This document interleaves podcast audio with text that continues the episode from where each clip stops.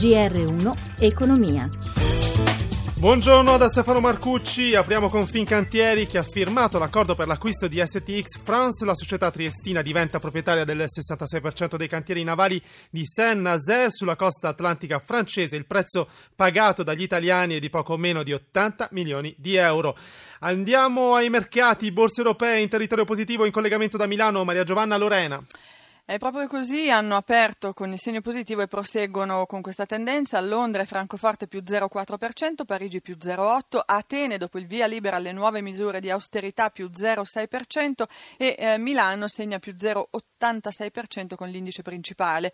A Piazza Fari recupera Fiat Chrysler dopo le vendite di ieri più 2,8%, seguono Buzzi, Brembo, CNH con rialzi tra il 2 e il 2,5%, tra i finanziari denaro su Unicredit e Ubi in rialzo di 2 punti percentuali percentuali. Il più penalizzato invece è Ferrari, meno 1,25%, mentre Fincantieri, dopo l'operazione che avete appena citato, guadagna un punto e mezzo percentuali.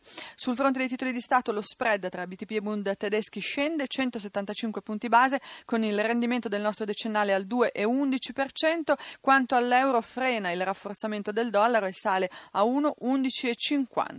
Linea Roma.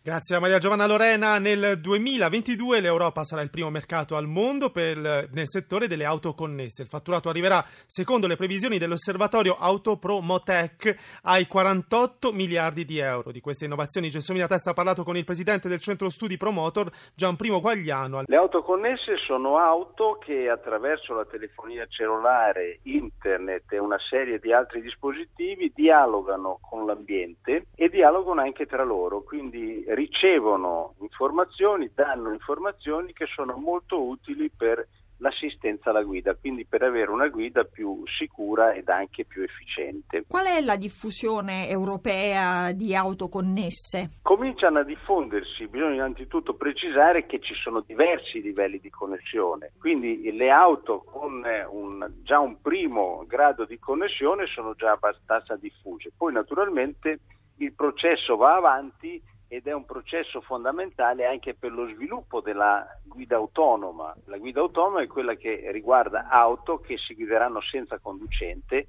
e che saranno connesse ma avranno anche tanto di più. Nella classifica europea come si pone l'Italia? Non c'è un dato preciso, però in Italia ci sono tante belle aziende che si occupano della connessione delle auto e anche di tante tecnologie innovative nel settore dell'auto. Infatti l'Italia è molto importante nel mercato dell'auto anche per la sua componentistica.